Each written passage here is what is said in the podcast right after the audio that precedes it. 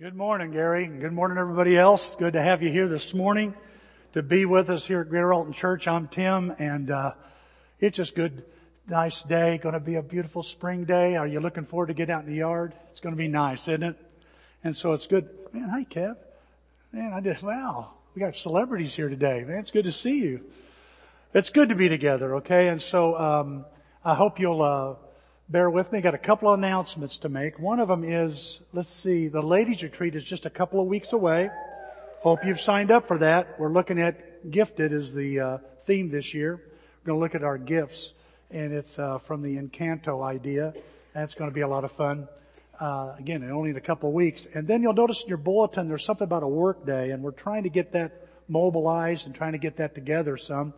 And what we're wanting to do is we're wanting to uh, get as many people up here and get ready for Easter, and that's going to be on April the 9th. And if you'd like to help with that, just write on the back of your card, I'll come help, uh, your communication card today. That would be wonderful. Make sure you put your name though on it. If you just say I want to help and there's no name on it, well, that's nice. But I think we're going to start at 7.30 and I think we're going to have some breakfast here. You know, if anybody wants to get, come early and we're going to enjoy, uh, having breakfast together and then work on some things, clean some things, spruce up some things, repair some things, you know, getting ready for Easter this year. Uh, we're in a series. We've been in a series of lessons. Can you imagine? I can't imagine this. Ten weeks we've been looking at this. I mean, we started our year off by talking about how Jesus is. That was, that's our theme for the year. And you might be asking, why are we spending so much time looking at uh, who Jesus is at the beginning of 2022? Well, let me tell you why. How you and I understand Jesus has a big impact on our faith. It also shapes things like our mood. It shapes our motivation and even our movements, how we behave is all determined by this, how we fill the blank in. Jesus is, and everybody's got a different idea of Jesus and everybody's maybe a different emphasis. I thought about this, uh, reading a book right now called, um, Jesus, How They Saw Him. And it's all the different names of Jesus not only names that he claimed that he called himself, but names of others. And you get, you think about it, why all these different names? Well, everybody has an, maybe a different way to fill in that blank. Who is Jesus to you? You know, the Son of Man, Jesus did say, who do people say I am? And they all filled in their blank differently. Did you notice that amongst the disciples? Some say you're Elijah, some say you're Jeremiah or one of the prophets. Yeah, but who do you say I am? And Peter would speak up and say, you're the Son of God. That's what I believe. And that was a profound statement when you stop and think about it. How you fill that blank in is going to, has a big, it's, it's very important how you fill that in. It determines so much of your life. I know people that, that say, well, Jesus is my savior, but they wouldn't put Jesus as my Lord. They like the idea that He saves them, but He does like the idea that He ha- they'd have to be a servant of Him. Or maybe, well, He's, He's a man, He's just a man, and they don't have the idea that He's a Messiah. And that's what we're doing. We're looking at all these different names. And to be honest with you, I, I, I asked myself one time, why is Jesus, why do you call yourself by so many names? Well, could it be it's because one name doesn't fit everything about Christ? That maybe that there's one name that, that gives you a, an idea of Him, but then another, another name that gives you another idea of Him, and it's putting all these names together that uh, we're able to adequately identify Jesus Christ. I want to look at a name today that is found in the last chapter of the last book of the Bible. It's in the book of Revelation. It's the Alpha and the Omega. Look at this passage with me here on the screen or in your notes if you'd like to follow along. It says, I am the Alpha and the Omega, the first and the last, the beginning and the end. What is he talking about? This is Jesus speaking. John's having this vision and Jesus Christ is speaking to him and he claims, I'm the beginning, the end, the Alpha and the Omega. What is Alpha and what is Omega? Well, it's the first letter. Alpha is the first letter of the Greek al- uh, alphabet and then Omega is the last letter in the Greek alphabet. And see, the New Testament was written in Koine Greek. It was written in that language. And so Jesus in essence is saying, I'm the, I'm the, I'm the beginning, the end. I'm the Alpha, the Omega. I'm A to Z. I'm everything you ever need. I'm, I'm, I'm beginning, end, and everything in between. what I want to do is I want to look at that. So what's so significant about this name? What can I, what can I learn when, when he calls himself this name? You know, everybody's got a name they call themselves, maybe a nickname they got, maybe the, I was called skis because I have long skinny feet. Uh, I was, I was called, I've told you before, Pimwee, boy of rainforest, because Pimwee was just skin and bones, and in the fourth grade I was skin and bones, little kid. And so, uh, everybody's got a, there may be a name that gives a trait of some sort. Well, what's so significant about this Alpha and Omega that Jesus would call himself this only three times in the New Testament, all in the book of Revelation? Well, let me give you four things that I notice about this, four ideas that the Alpha and Omega give us. First, Jesus is God. We start there.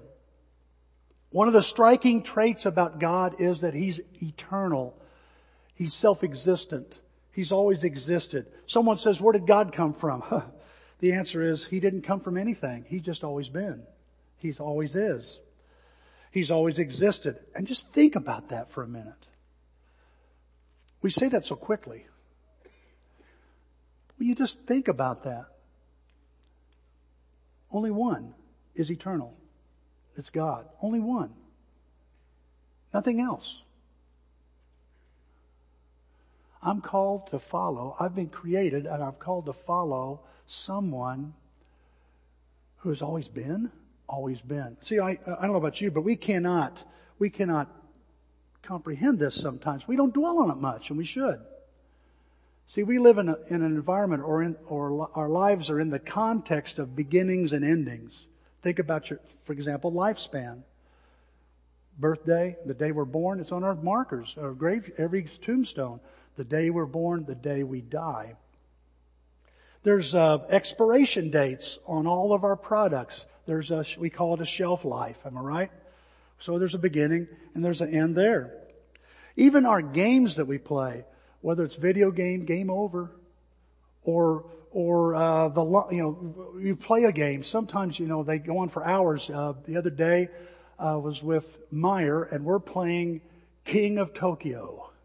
I don't know if anybody's ever heard of this game, but you're a dinosaur, and you're trying to take over and be the king of Tokyo. And he goes, I want to play the king of Tokyo with you. And Carmody immediately goes, no! And I go, why? What's wrong? What, what, you, what am I walking into? This game lasts forever. Oh, Carmody, it won't last forever. I mean, he's five. Give me a break here. I'll, I'll eat him alive. He knew the rules better than me. He chewed me up and spit me out. But we weren't even, for an hour we're playing and we're, and Carmody goes, are you done yet? No we haven't even, you know, we're still determining who the king of Tokyo is. But sooner or later a game is going to be over. We ended up finishing the game just stopping because I didn't see an end in sight. Sooner or later, whether it's a bag of chips or a bag of M&Ms, you know, you just start off so optimistic when that bag is full, but then eventually you're reaching in that crackly bag and, and there it is, the last M&M. It's a sad day. Everything, all good things must come to an end. Well, you, you know, that's true. And even science today, science, we're so, they've been spending generations of an energy doing what? Trying to figure out how it all began. Where's it going to end? I'm noticing I'm reading, and you know, when you're reading uh, news on Facebook, you're liable to get all kinds of crazy stuff. Did you see the 335 year old woman that was on Facebook? Give me a break. And but they had another one. There was a, an asteroid's coming to the Earth. That's like every other week. There's another article about an asteroid going to hit the Earth and end us and kill us all. There is a beginning and an end, and there will be an end. There'll be an end someday of this Earth. There's no doubt about that. But God is beyond our mere beginnings and endings. He transcends that. He's beyond that. Here in Isaiah 44 verse 6, look what it says here. I am the first, I am the last, and beside me there is no God. I was looking at this, this idea of all the words that describe God, and one of those words is the word we get Jehovah. And Jehovah, you ever, you've heard that word, right? They're not just people that knock on your door. I mean, that's a real word in the Bible, okay? And, and, and it describes God. It, it talks of God. And one of the things I thought was interesting about it is it's in the Bible almost 7,000 times in the Old Testament. Jehovah is. And yet, uh, this word, when it, when you first research it and you find out a little bit about it, it had no vowels in it. It was just consonants. And, and the way you pronounced it was simply taking a breath in and taking a breath out. Just, that was the name of God. This name, by the way, I heard somebody say one time, the very first thing you say when you're born, your first breath is God. And your last breath is the name of God. Isn't that something? First and last. Moses one time asked, asked um, God, he said, you want, who do I say sent, sends me? And if you remember, God spoke from that burning bush and said, you say, I am sent you. Well, what's that mean? Well, the interesting thing about this idea of, of uh, Jehovah and God speaking in these terms of that transcend time is that it, the definition of this word, Jehovah, one of the definitions is the existed or existing one. He's always been. You know, scribes so, so revered this name, folks, when they would write his name on a parchment or on an animal skin, that they would have to wash their body and clean their quill or their pen before they, every time before they wrote the word, before they wrote his name. And when they did write his name, gets this, once you began, you had to finish the name. You could not be interrupted. And if you were to start and you ran out of ink, or you were to start and halfway through the ink would all of a sudden blot the name, they would tear up the manuscript and start all over. That's how holy, that's how much it was, God's name was revered. When he says, do not take the Lord thy God named in vain, man, it's got a whole different meaning, huh? It means existing one, existing one. And there's no English word that we have that can fully capture this idea of the existing one. So, the, so our translations use words like the Lord God or the Lord of armies, the Lord of hosts, or Almighty God. And here in Revelation 1, for example, John is having this vision, he's having this dream, and it has lots of imagery. And in this dream, in verses 7 through 8 in chapter 1 of Revelation, here's what the Bible says. Look, Jesus is coming with the clouds. Everyone will see him, even those who pierced him. All peoples of the earth will cry loudly because of him. Yes, this will happen. Amen. The Lord God says, I am the Alpha and the Omega. I am the one who is, who always was, and who is coming. I am the all powerful. John would write in the gospel, same guy that wrote Revelation, his dream, wrote this in John 1. Before the world began, the world was there. The Word was there. The Word was with God and the Word was God. He was there with God in the beginning. The beginning of what? The beginning of creation. And notice in, again in verse 14 it says, the Word became a man and lived among us. You see, before anything else, Jesus is. Before, before, before Jesus, there was nothing but Jesus. And after it's all over, folks, Jesus will be Jesus is. That means his authority has always been, that means his word never passes away. Words come and go. I was cleaning out the welcome center. It's depressing when you clean out stuff around here. Let me tell you why. I saw sermons from 10 years ago on CD. Words pass away. I mean, boxes full of words. And they all pass away. But the Word of God never passes away. It's still existing. It's still doing its thing. God's power, God's power is still here. It's always existed before anything was made, before you and I were born. After we're dead, His power will still be. His presence never goes away. And His love, well, what, what Paul say in 1 Corinthians 13? Faith and hope and love, but the greatest of these is love. And what's he say about love? It's always, always. God always loves. Who, who can say they always love? Only God. And so when Jesus says, I'm the Alpha and the Omega, He's saying, I was before any of this started and I'll be here all the way from beginning to end and in between. Number two, Jesus is everything I need. That's what we learn when he says Alpha and Omega. I was, I was, you can Google it. Just Google A to Z. There's, there's a, a publisher that's putting together books that say things like all the history you need from A to Z in one big thick book. And all the stuff about geometry and all the, and, and I think there's, was it, or Centrum is a, a vitamin. We've got you covered from A to zinc. Right? And so we have this, this whole idea of everything you need from A to Z.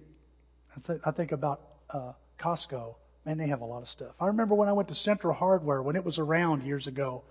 It said we have everything from scoops to nuts. I don't know what, I walk in and I remember walking in back in the 80s when I first moved here, drove out, almost got lost because I didn't know Alton at all. Walk in, I go, where are your groceries? They said, groceries? Yeah, where are your groceries? I was a prophet, didn't know it because someday there would be groceries and hardware in the same store. I didn't know it. I should have took advantage of that. But, but I'm sitting there going, where's your groceries? A store this big's gotta have groceries. No, this is all hardware. I go, oh, thank you, God. Walking around looking at all this stuff. But they had it all. You wanted something. See, I grew up in a town where you went to the hardware store and you were lucky if they had it. Central Hardware had it all. Everything you can imagine. Like Amazon in a building. Amazing. And so the Alpha and the Omega though, it, it, it signifies completeness. That means that uh, Jesus is all and has all. It means this. It means He has all of time. He has all space. He has everything. Simply, He is. He is the Alpha and the Omega. He doesn't need anything from anyone because He already has it. He covers everything and supplies everything you and I need. Look at this uh, passage here in 1 Peter. Jesus has the power of God by which he has given us everything we need, notice to live and to serve God. We have these things because we know him. Notice that? There's something about walking with Christ, knowing Jesus, that we possess everything we need. Jesus called us by His own glory and goodness. Now, I got to looking at this, I got to thinking about this, because I know sometimes I hear folks say, and maybe it's even come from my lips, we'll mutter to ourselves, no one can help me. I, somebody will say, I'd like to help you. You can't help me. You don't understand. You can't help me. And that maybe that's, I think that can be a true statement. There's, in some context, no one can help you. No one but Jesus. One time in Mark chapter 9, a family had a kid, you know, I don't know if you, if you have a brat or you, you've got a, a, we'll say an incorrigible child. I don't know, this family had a demon possessed child. Imagine the parties you had there. But anyway, she, so the, this kid is throwing himself into fire. He's harming himself and they come up to the disciples. You've got to help us. And the disciples can't do anything about it. In fact, they bring him to Jesus and, and, the, and these parents say, look, I, I, I brought my child to your disciples and it specifically says they couldn't help us. And then, then these parents say, they say this, So if you can, help us do something about this child. And here's the response Jesus has. What do you mean, if I can? He says in Mark chapter 9 verse 23. Then notice he says, anything is possible if a person believes. I want to say something, and I hope you don't take it as an excuse. But there are some, there are times when no one else can help you. That we put our faith in people or pills or something and we think that's going to solve my problem. You know, why won't you help me? Why can't you, you're responsible for my condition.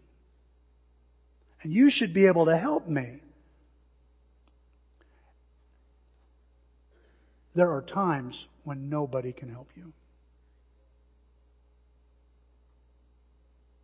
That's scary. There are times in my life when no one could help me. They tried, but I wouldn't pay attention. You ever been there? Not listening? They're giving you great godly counsel, giving you great advice, making spot on observation about you, but you can't hear it. They, and they can't, they can't help you. In fact, there's times you go, man, I want to feel better. I'm depending on you to make me feel better. And they just can't get the job done. Where's your words of comfort? Where's your words of assurance? Sometimes disciples can't help people. But Jesus can. Jesus can. They bring him to Jesus. He says, if you can do it, if you can help, what do you mean? If. And look what he says. He promises anything is possible if a person believes. And you know what the response was to the, these parents?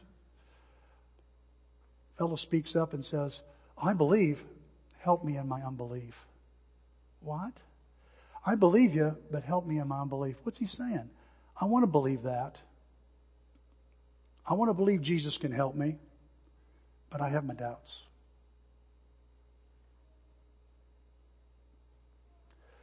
You know, Jesus basically is telling me, he tells me this from this passage. Tim, you're going to get what you expect. If you expect me to help you, you're going to get my help. But if you got doubts about it, I'm not going to be able to help you either. And what's he say to this kid? He says, he says, get up and walk. And what happens? That kid gets up and walks. Let me ask you a question this morning. What's your, what part of you is in the category of unbelief when it comes to Jesus? You want to believe, but there's some unbelief there. I, I listened to somebody, uh, I heard about someone saying, and I've heard it before. No one can help me. No one can help me. And I thought to myself, and, and you know what happened was that these, the, these guys said, well, we'd love to help you. And if, when you're ready, we'll help you. He didn't respond much. See, Jesus sometimes the only person that can help you. You're going through something and everybody's trying to encourage you, trying to help you, but you feel like it's just useless. Let me tell you, Jesus is not useless. He can help you. Sometimes you and Jesus got to wrestle it out together. And the rest of us have to sit and watch. My kid's out of line. I don't know what to do. I'll, what can I pray? That, that she and Jesus work it out that he and Jesus somehow wrestled through it. You know, Jacob wrestled with God one time. He come out with a limp, but he come out better. No one else could help him with his problem. Only Jesus Christ could. I think it's interesting. I find myself here looking at another passage, and it's when Jesus finds a guy who's an invalid, and he's been an invalid for 38 years. And look what he says here. He asks this guy, do you want to get well? And look what his reply is. I have no one to help me. Is that a true statement?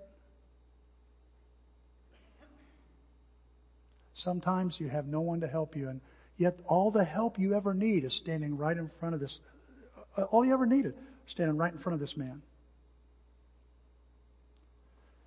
And he says to him, get up. He says, get up, pick up your mat and walk. And at once the man was cured. He picked up his mat and walked. I noticed something about this, this idea of believing, this idea of, of putting our faith in Jesus to help us. It's not enough just to be, to, to come to him. It's not enough just to listen to him. You've got to trust and obey him. You get all the help you need. Oh, I'm saying this because I, again, I don't know who needs to hear this. Somebody's need to hear this in this room and I don't know who it is. And that's okay. But maybe you come in here and listen, the rest of us, if you didn't, if you didn't come in here with this attitude, you need to think about this. We need to think about this as a church. Sometimes people, maybe you came in through this door today and on your way in you're going, God, I'm giving you just one more chance to work, to work in my life. I've tried everything and I'm going to give you one more chance. You know, we have people that come through those doors all the time that are making deals like that with God, church. And we need to, we need to pay attention to them. We need to love them. We need to be warm toward them because they're looking for something. God, I'm, I'm kind of just, I'm frustrated. I'm discouraged and man, I'm telling you right now, this is a dangerous prayer. God, you're my last chance here. If it doesn't work today, I'm out. And I just want to say to you, whoever you are, if that's how you're feeling, Jesus wants to help you. And He can help you. He has, the Alpha and the Omega has all the love to help you, all the wisdom to help you, all the power to help you. He has all the answers and all the remedies.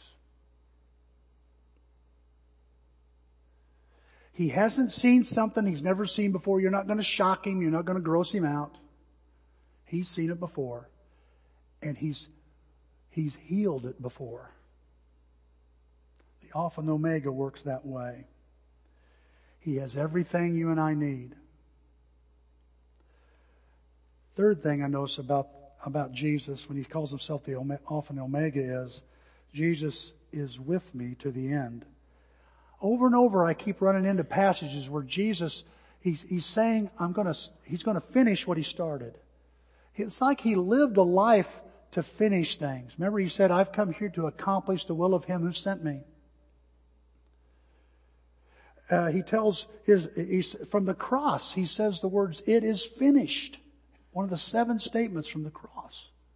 One time he tells his disciples, look, I'm gonna, I'm gonna leave you, but I'm going to prepare a place for you. And when I'm finished, I'm coming back to take you to be where I am. Jesus was about finishing things. Revelation 21, here's one of those passages. He says to me, it is done. This is Jesus talking to John. It is done. I'm the Alpha and the Omega, the beginning and the end. And would you circle end? He's the end. He has the last word. He completes what he starts. See, this was written in the context of Roman persecution. I was watching Spartacus. Uh, TCM's doing the uh, movies that won Oscars. And I'm watching Spartacus, Kirk Douglas with the dimple that just goes forever, you know. And he's Spartacus. And I'm thinking, eh, I want to read about, so I'm reading last night everything I could put my hands on in, on the internet about Spartacus. He has, he, him and about 90 other slaves break, or they're basically, they're gladiators. They break out of this prison. And they, they get out of prison uh, to uh, about 50 or 70 of them and they start forming this army that grows to almost 100,000. It's a, it's a third slave revolt in the Roman Republic, Republic, almost said Republican, Republic. And one of the things I found fascinating was it just, he was 70 years, he was in, he was around 70 years before Jesus. That's how close he was to the birth of Christ. About 73 to 71 BC is when he is at his zenith. It takes the legions of Crassus and the legions of Pompey with some help from a fellow, obscure fellow by the name of Julius Caesar to defeat this guy. They, they, they, and then they, they crucify 6,000 survivors all the way to Rome, the Appian Way. That's all true. They never found the body of Spartacus. But this, this, this empire was, before it became an empire, when it was a republic and the people kind of, kind of had a say in everything, was in great turmoil. Don't tell me there's not a parallel here. Great turmoil. This nation's having lots of trouble all over the place. Crazy people wanting to do crazy stuff all over the world. And they're trying to put it down here and put it down there. So when the Christian comes, the Romans have sharpened their teeth on slaves to chew up the Christian. And the Christians die by the thousands. By the thousands. For about 300 years. And so this idea, what's the book of Revelation really about? Well, a lot of people want to say, oh, it's yet to happen. Oh man, it's, this is, this, some people are right now claiming that Russia invading Ukraine is the sign of the end times. Well, you do a little, do a little reading and you'll find that we've been living in the last days since the church began. And there's been wars and rumors of wars and all this stuff's been going on. And in Revelation, the book starts off by saying, what's I'm about to show you must soon take place. And then he goes on, Jesus says, or the angel says to, to John, not only soon take place, John, but the time is at hand. It's within your lifetime, within your reach. This is coming. This persecution that's coming. And you read all these beasts and crazy. You ever had a dream like that? Maybe you ate something you shouldn't have and wow well, he's get, he's watching this and, and it sounds like the book of Daniel. And it does sound like much like the book of Daniel, which by the way, Daniel was told, lock these up because what's going to happen is afar off. The same dream John's having is it's within your reach. It's about to happen. Check it out. Check out uh, Revelation 1. And so all this is playing out. Christians are being and, and by the way, why is he saying this? And look what he says. He said to me, this is at the, at the end of Revelation, and we're getting ready to end this dream, he says, Jesus says, it is done. It is done. It is done. I'm the Alpha and the Omega, the beginning and the end. I have the last word in this and I'm telling you it's done. But you haven't started yet. It's done before it started. Praise God. Because the Christian, when he read this book, realized, wow, what I'm about to go through, I'm not going to be done. They're going to be done. And oh, I may perish. I may be killed. I may be beheaded or crucified or whatever. They may burn me. But the Alpha and Omega promises me that in the end, we're going to win. And what happens to Rome? By 330, the emperor becomes a Christian and the persecution ends. Rome falls apart. And Jesus still is. Whatever you're going through, whatever it is, and I know we, some of us are going through some, I mean, gas is high. I, I, I complain with you. I can't believe gas is so high. That no good Putin You know, go, go out to eat sometime, a simple breakfast now is crazy money to have bacon and eggs. People are, jobs are changing hands. People are moving all over the place. And yet there's, there's the common everyday things of life that's so uncertain. What can I count on? That Jesus will be with me to the end. He never will leave me. See, the Alpha and Omega who was with us, with man, and with you at the beginning, intends to be with you at the end and to be with you everywhere in between. Look at what Jesus says to his disciples, and I think it's something we need to, if we're disciples, we need to listen to this. He says to his disciples, you can be sure that I'll always, that I will be with you always. I'll continue with you until the end of time. In other words, what I began with you fellas, I'm going to finish with you fellas. I won't see you at the finish line. No, I'm going with you toward the finish line and we'll cross it together. I've told this story before, but I was in cross country and David Green was our best runner. And for some reason I was running well one day. And I don't know where I was placed in the, in the race, but I was with David Green and I know he finishes first every time. And we're running this three, 2.9 miles. And as we're running, my body is beginning to break down. I'm trying to stay up with David. We, we're, we're good friends. And he says, come on, Tim, you keep going, keep going. I don't know my body. I know your body hurts, but come on, one other step. One, keep going. Tim, you're doing incredible. I've never seen you run this good. You just keep going. Don't quit. Keep going. And you know, I got through that whole race. Finished better than I ever did. And I believe it's because David was at my side. Kept urging me and encouraging me. Don't give up. Keep going. Keep going. You can do this, Tim. Look how far you've, you've been. Look how far you've got to go. Don't stop. Don't quit. Hebrews 12 verse 2 says this, let us keep looking to Jesus, who is the one who started this journey of faith, and he is the one who completes the journey of faith. What Jesus starts, he finishes, church. What Jesus starts, he finishes. And when you follow him, what he starts with you, you will finish. Just keep him at your side. And what's he doing the whole time? The whole time we're going through life, ups and downs, I'm going to go sideways. He's saying, I'm not going to leave you in the middle of this. I'm the Alpha and the Omega. I'm the constant. You keep going. Don't stop. Don't quit. The Holy Spirit has been described as by a word called parakletos.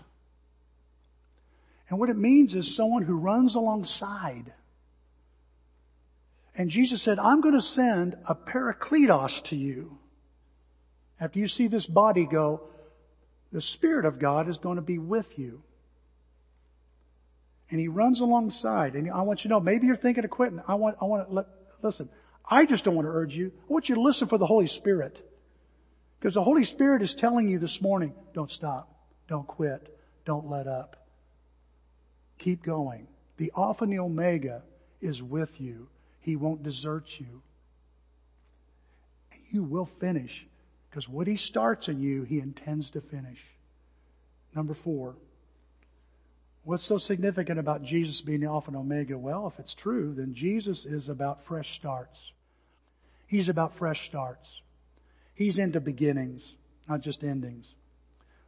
Colossians 1 says, for everything, absolutely everything above and below, visible and invisible, rank after rank after rank of angels, everything got started in Him and finds its purpose in Him. He was there before any of it came into existence. And love this part. And He holds it together right up to this moment. See, he's, st- he's in the moment. He, he loves to start things. Everything got its start from Him, its purpose, and He and He's going to stay and hold everything, hold you and I together to the end. See, the Alpha and Omega as a believer started something in you and I. And He intends to see it finished. And He wants, by the way, He wants to start something, and maybe for some of us here, He wants to start something new in you today.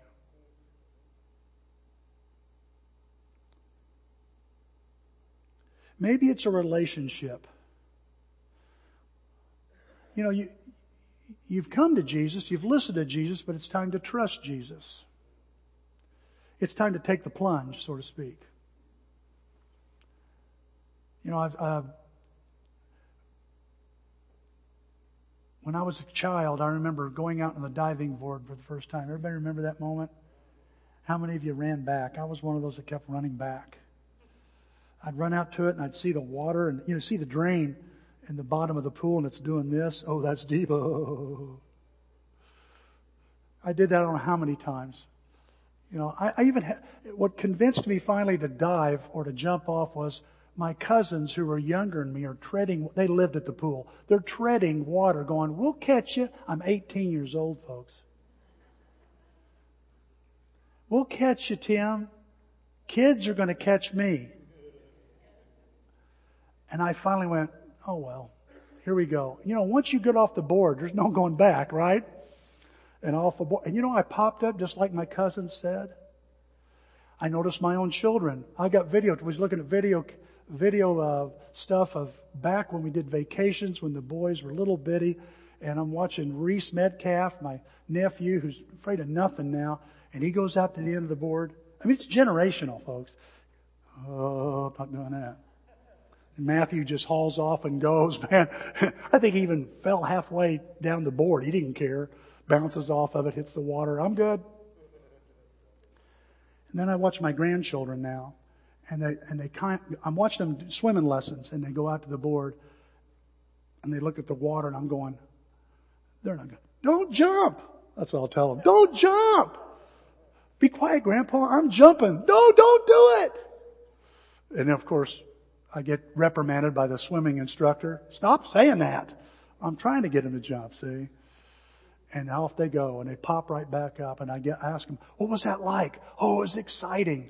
What I noticed was I've seen this happen. I've seen this happen, folks. I've watched parents and I've watched brothers and sisters grab their younger sibling and take them to the end of the, and throw them off. They need therapy. I don't know if any of you have ever been thrown off the diving board, but I'll tell you something. I watched that and I watched that kid go, I don't like this. And one thing about Jesus is he never forces, we don't, you can't force people to follow Jesus. It's like, come on. Take the plunge. Maybe he wants to start a relationship with you. You know, you, you, you know that Jesus is Lord. You know he's your Savior. You know, you know that. It's time to trust Him. Time to be baptized. Take the plunge. Nobody's going to force you. I'm not forcing you right now. You don't want to get baptized? That's your business. But I'd encourage you. You won't hear me from the sidelines saying, don't do it. Of course not. But maybe you've been a Christian a while and you go, you know, Tim, I, I got, I did the plunge and I'm, um, I don't know what to do. I'm kind of stuck right now. Well, Jesus wants to start another beginning, a new beginning. Wants to start something fresh again. Maybe you were serving and you've gotten out of serving. He wants to get you start back up again. Start serving again. Start working in the kingdom again. Maybe it's a new chapter. Maybe it's just changing what I've been doing. Now it's time for a new chapter in my life. Jesus is interested in new chapters. You not got one chapter. He, we're, our lives are full of chapters and Jesus wants to be a part of those. Look at this in 2 Corinthians 5. When someone becomes a Christian, he, he becomes a brand new person inside. He's not the same anymore. A new life has begun. Maybe you've begun. Maybe you began and you've gotten stuck. Well, God wants you to begin again. And understand what you and God have started, you can finish you can finish. Maybe you've had a bad chapter in your life. Jesus says, let's close that one. Let's open up a new one. Let's, let's finish the book together. Philippians 1 says this, I am sure that the good work God began in you will continue until he completes it on the day when Jesus Christ comes again. You know, Tim, sometimes I feel like maybe I've stumbled out of the starting gate. It's not over. Most of us do. Living a, living a life of faith, it involves failing and falling many times. But it involves getting back up. It involves starting again. Are you getting back up? You see, it's, I've heard somebody say, well, how you start is so important. I, I, I grant you that, but I know people that have started ugly, but they finish strong. It's how you finish. The Alpha and the Omega not only wants to start something with you, but He wants to finish it with you. Will you let Him? Because He promises to help you. Let me ask you as we close, what do you need to start? What do you need to start again? Where will you begin? Let's pray. Father, thank you for Jesus. Thank you for the Alpha and the Omega. Father, thank you for his power and authority. For bring, let, for come, Father, thank you for coming to earth in the form of Jesus. It's hard to get my mind around that sometimes. But Father, I know you, you intend to finish what you've started. You know, I, I thought the other day, how do you stop the work of God? You don't. And Father, I know you're going, you're going to finish what you you started regardless. Oh God, we want to be in on that. For those, some of us here today, Father, we may have felt like, you know, I'm, Lord, if you don't come through, I'm, I'm, i think I'm going to walk away. Father, would you, would you encourage them with your Holy Spirit right now? And let them know you want to help. Father, I know some of us in here right now, we're not letting anybody help us. And that may be the reason why we're not, no one can help us. But there's some of us here, Father, going through, we just need to listen to people. We need to listen to, to the Christians in our lives, to your word, the people you supply. But Father, there's some of us here, it's just between you and them. Would you work? Father, looking for an answer. They're looking for your help. Would you give that to them? Father, we pray for our country. We pray, Father, that our country, our leaders in our country, for our president, for our senators, representatives, our governor. Oh, Father, touch their hearts with your Holy Spirit. Even if, even if we think they're so callous, we ask you, touch their hearts with your Holy Spirit. Father, um, we pray for the people of Ukraine. We pray for those people that are suffering in Ukraine. Father, we pray for this war to end. We love you so much, Lord. We love you so much. And we know in the grand scale of things, your wisdom is far above ours. So we ask your will be done in our lives. We pray in Christ's name. Amen.